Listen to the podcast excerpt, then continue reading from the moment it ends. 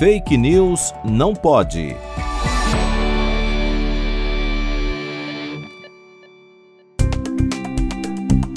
Circula nas redes sociais um vídeo da coach fitness Mayra Card, retirado de uma entrevista concedida à TV Record.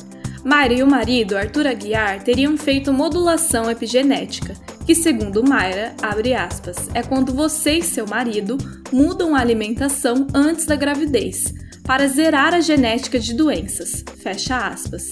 Mas isso é mesmo possível?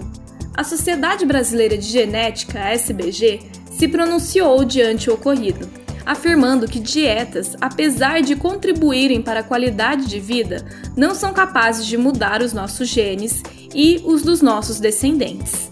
E acrescenta, abre aspas, a veiculação desse tipo de matéria sem a consulta a especialistas é um desserviço à população, que muitas vezes acredita em tais afirmações deixando de procurar atendimento em serviços médicos e de aconselhamento genético para um planejamento familiar seguro e embasado em critérios científicos confiáveis. Fecha aspas.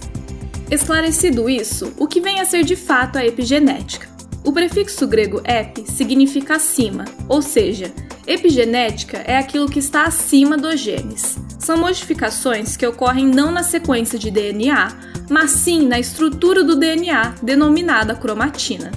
É como se o DNA fosse um fio de pisca-pisca natalino. Você não pode alterar a sequência das luzes brilhantes desse fio, mas pode organizá-lo de diversas formas em sua árvore natalina. Essa é a cromatina. A cromatina é composta por DNA e diversas proteínas que empacotam o material genético.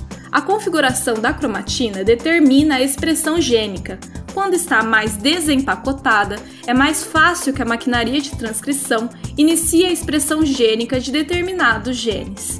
É um processo complexo e que requer ainda muito estudo. Portanto, não existe um modo de zerar as doenças genéticas. Busque informações em fontes confiáveis e desconfie daquelas notícias que anunciam métodos ou curas miraculosos. Fake News não pode. Apresentação: Laura Colette Cunha. Produção: Video Academics e Pretty Much Science, em parceria com a Rádio USP Ribeirão. Revisão: João Vitor Guimarães Ferreira.